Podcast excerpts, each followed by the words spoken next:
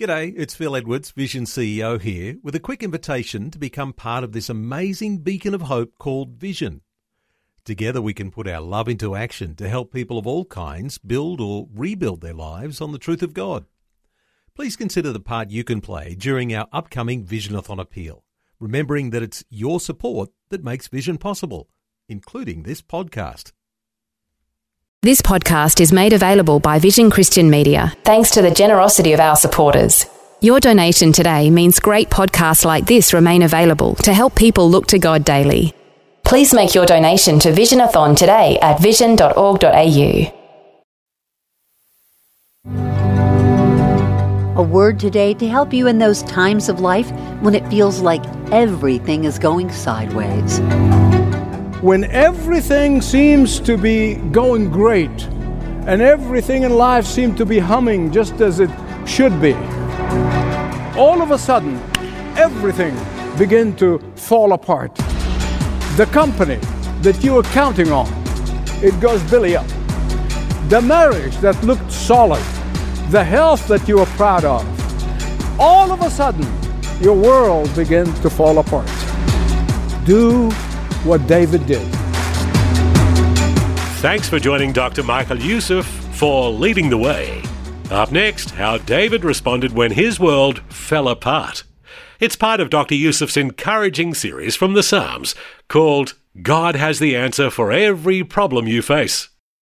Right now, words from Psalm twenty-eight on Leading the Way with Doctor Michael Youssef. In Psalm twenty-eight, this prayer is really a song. If you look at it in the Hebrew language and how it's designed, and it is really a song and has three stanzas in it. The first stanza is verses one to two. David is placing a confident request. The second stanza is found in verses three to five, and there he presents to the Lord a reasoned request. And thirdly, you find here that David, in the third stanza, verses six to nine, a cause for rejoicing. You ready? Let's go through them.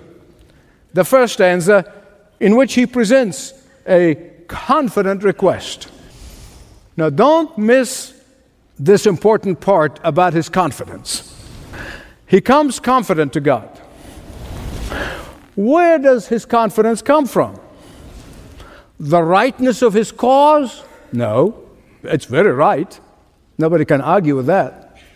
Is he saying, God, look what I've done for you, and you owe me something? That is self-righteousness. No, that's not what he does. But his confidence comes from knowing who God is. He says, to you I call, O Lord, my what? Rock. That's who he is. So let me ask you, do you know why the Bible refers to God and later on the Lord Jesus as the rock? It's because a rock is a symbol of changelessness. A rock is a symbol of the immutability of God. A rock is a symbol of the permanence of God. A rock is a symbol of the invincibility of God. A rock is a symbol of the immovability of God.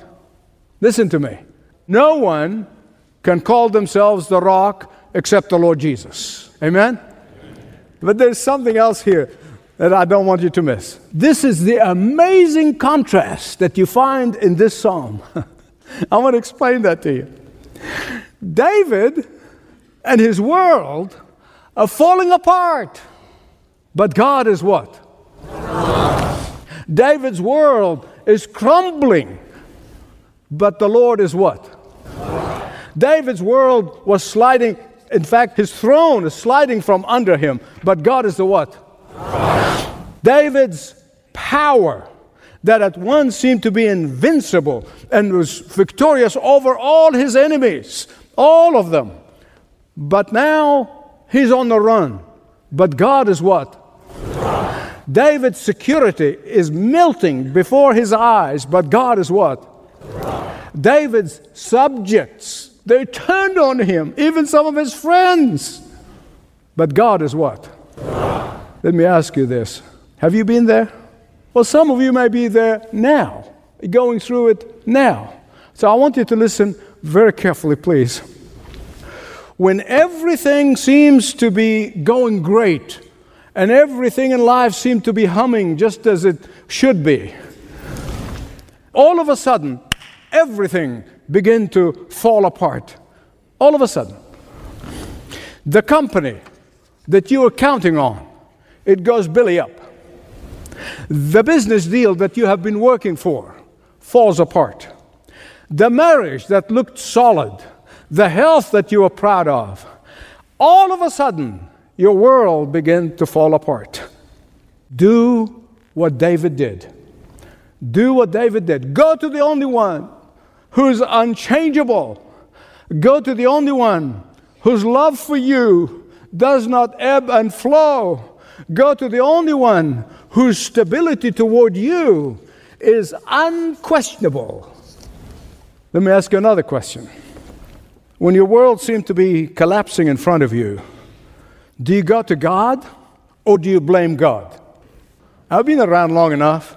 As if you have, the first thing people do is blame God. When you are betrayed by someone that you thought was near and dear to you, to whom do you go? Do you become angry with God for that betrayal, which He has nothing to do with it? When you find yourself in trouble because some of your own choices, some of your own wrong choices, do you cry to the Rock of Ages, or do you falsely accuse Him of not protecting you from the consequences even of your own choices? David's confident request stems from knowing who God is. Never once do you see here or anywhere else that David feels that God owed him something. In our culture today, everyone seems to feel that they're entitled. There's an entitlement culture today. They feel that God owes them something. They feel that the government owes them something. They feel that their parents owe them something. They feel that the church owes them something. When it comes to God, please listen to me. He owes us nothing. Amen. And we owe Him everything. Amen. People with that entitlement mentality never accomplish anything great, never accomplish anything worthwhile. And David said, "Hear my cry, O Lord." For what? For what you owe me? For what I've done for you? No, no, no, no, no. Hear my cry for your mercy. See, David figured that if God is not hearing him and does not have mercy on him, he's as good as dead. Now, beloved, I fully identify with that. I often say to the Lord, without your mercy and without your grace, I'm a dead man walking. There are times when I have completely blown it in my life. And I go to God, and literally I go on all fours. I said, "Oh, Lord, I don't have the right to ask for anything except your promised mercy. Lord, the only confidence I have is in your mercy. Lord, the only assurance that I have is your mercy."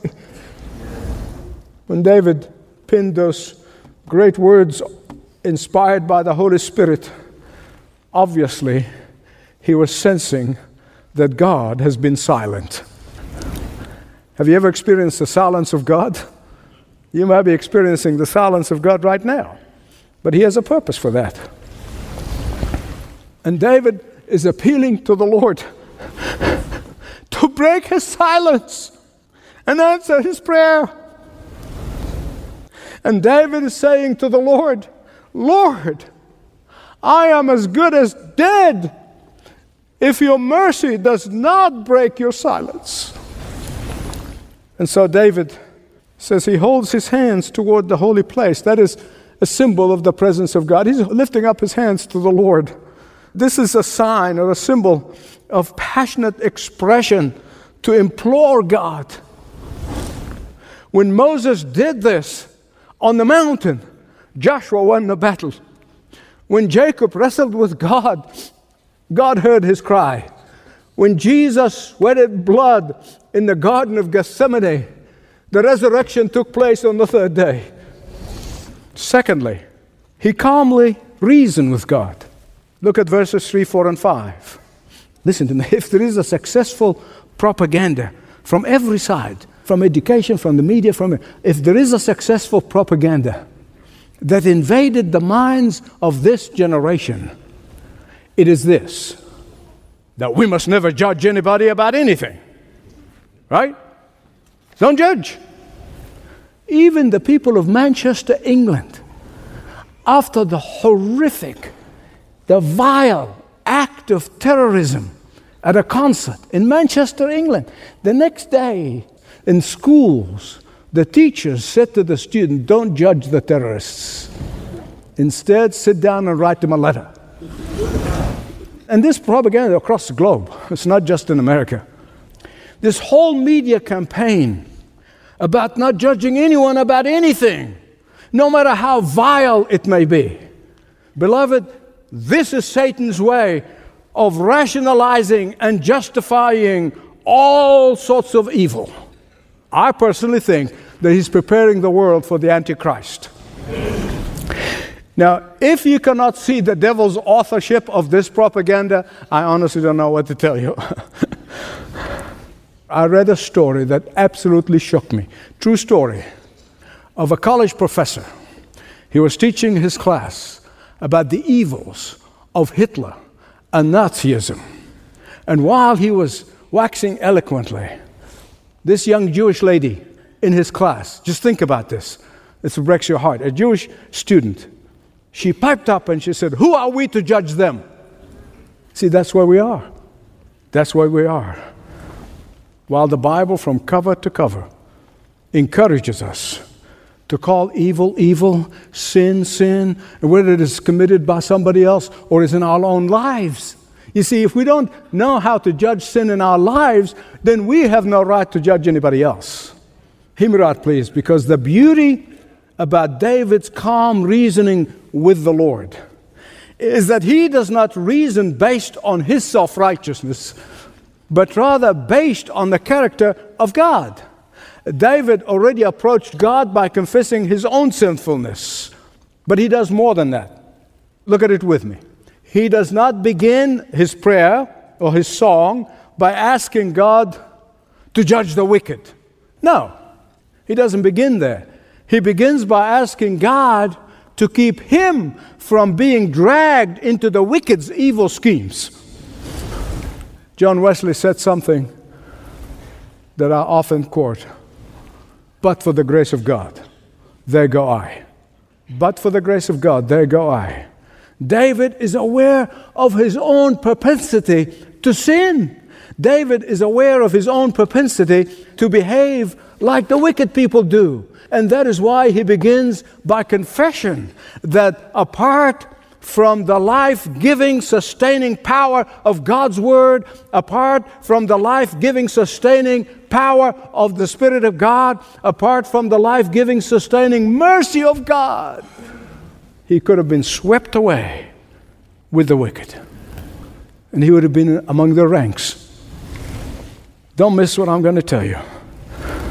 When David was praying for justice, he was not praying just as an individual who believed in his Lord in the Old Testament.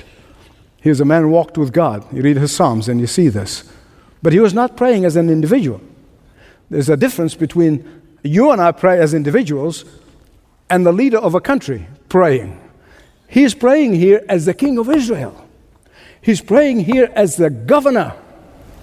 You see, it's one thing even for the a head of a state or a head of a country to pray if he's a believer, and he would pray and he would even forgive the sinners. And it's a whole different ballgame for him who placed an authority to exercise justice and to punish the wicked, as Romans thirteen says. Now, evil must never, never, never prosper regardless of how you feel toward those who commit that evil. And we must pray for their evil plans to be frustrated by God, and to be destroyed by God. Sadly, today, many, under the guise of compassion, they can uh, have more compassion toward the criminal than the victims. They want to protect the civil rights of the wicked more than those who suffered from their wickedness. Uh, they want to protect uh, the rapist than the rape victims. They care more about the rights of a child abuser than the children. Now, beloved, this is wrong. This is evil, and we must never acquiesce to it.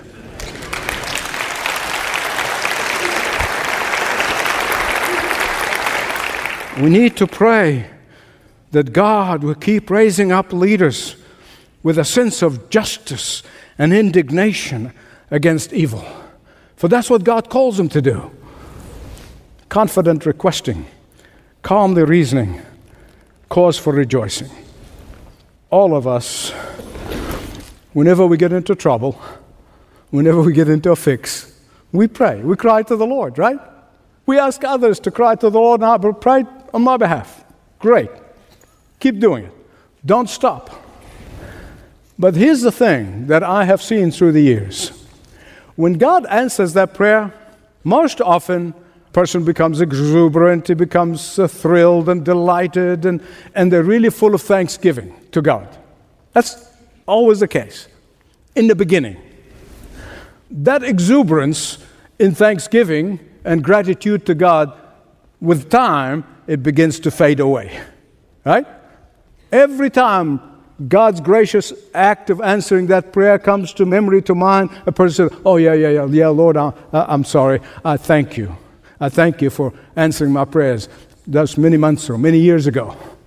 And then as the pressures of life, more challenges, more difficulties we face, that gratitude begins to wane. And then occasionally when the thought comes, I say, oh, yes, Lord, I, I thank you for what you've done back yonder. And then long time, long time after that prayer was answered, and you're facing a new problem, crushing problem. Instead of going to the Lord and saying, you did this for me one day, you're going to do it again, thank you, Lord. No, we go back and say, Lord, I know you did this back yonder, but what have you done for me lately?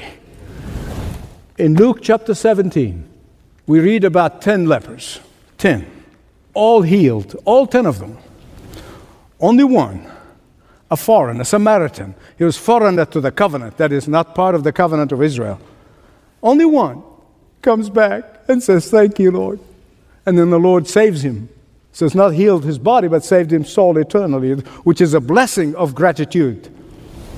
Literally, you can feel the emotions on the part of the Lord Jesus when he said, where are the other nine? Were they not ten? Why is only this Samaritan comes back and says, thank you? Probably they felt that the world owed them something. But not David. Not David. David actually began to praise God and thank God before he could see any evidence of answers to his prayer. And he began to praise God. Began to thank God. Some years ago, I was praying about a certain situation.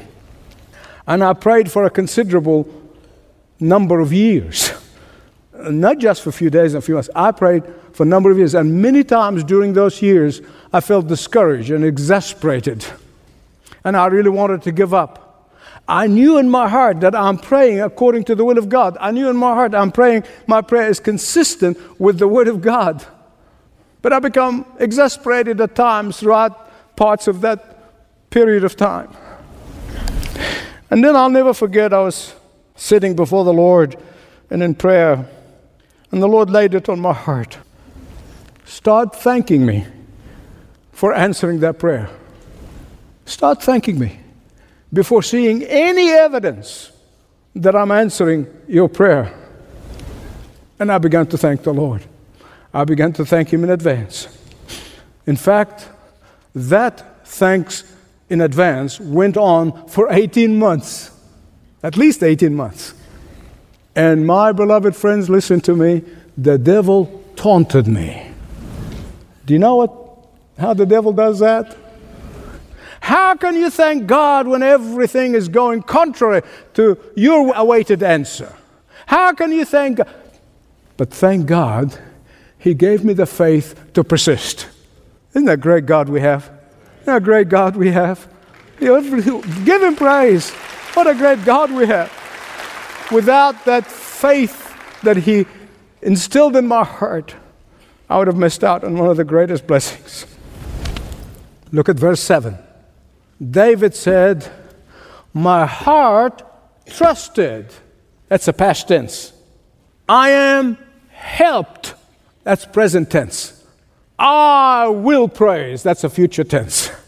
Based on his experience and knowledge of God, what he saw, how God protected him from the lions and the bear, how God gave him power over Goliath, based on his history and testimony experience with God, based on that knowledge of the character of God, David's supplication turned into seeing God acting, which turned into a song and singing to the Lord.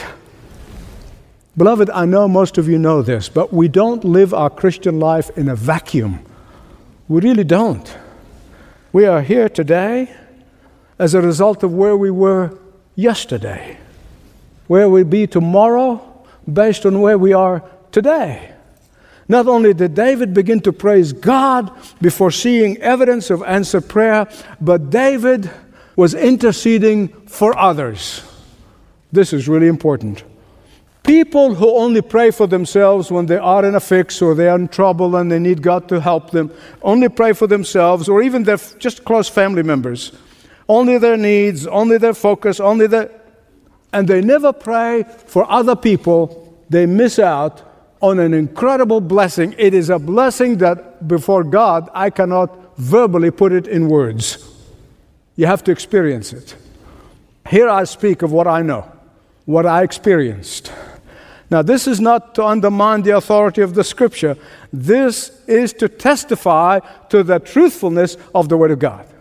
Praying for others, interceding on behalf of others, upholding the needs of others before the Lord. This has a special blessings that you cannot put in words. Praying for God's work, praying for God's people, praying for the things that are dear and near to the heart of God. This blessing is something you cannot truly tell another person about because you experience it. You have to personally experience it. And so David concludes this prayer, this song, by interceding for others. Save your people and bless your inheritance. Be their shepherd and carry them forever. You're listening to Leading the Way Audio, the Bible teaching of Doctor Michael Youssef, passionately proclaiming uncompromising truth on the radio, through the podcast, with the Leading the Way app and more. Reach out at L T W dot org or one three hundred, one three three, five eight nine. You know, saying all the ways you can listen to the solid teaching of Doctor Youssef reminds me of how far Leading the Way has come in more than thirty years of ministry. In the beginning, it was a small outreach to the people in the Atlanta suburbs. Gospel messages with invitations to attend the Church of the Apostles, where Doctor Youssef is the founding pastor. But as more and more people listened and the church grew, it became evident that this passionate pastor not only had pointed words for Atlanta, but also the world. Through the years, Leading the Way has become an international ministry, heard and seen across six continents in twenty-eight languages, through many technology platforms. Many, many people have heard and responded to the gospel, and we're excited to see how God will use Leading the Way to reach the next generations. Learn more when you speak to a ministry representative at one three hundred, one three three, five eight nine, one three hundred, one three three, five eight nine, or online at L T W dot org, L T W dot org. This program is furnished by Leading the Way with Doctor Michael Youssef, passionately proclaiming uncompromising truth around the world.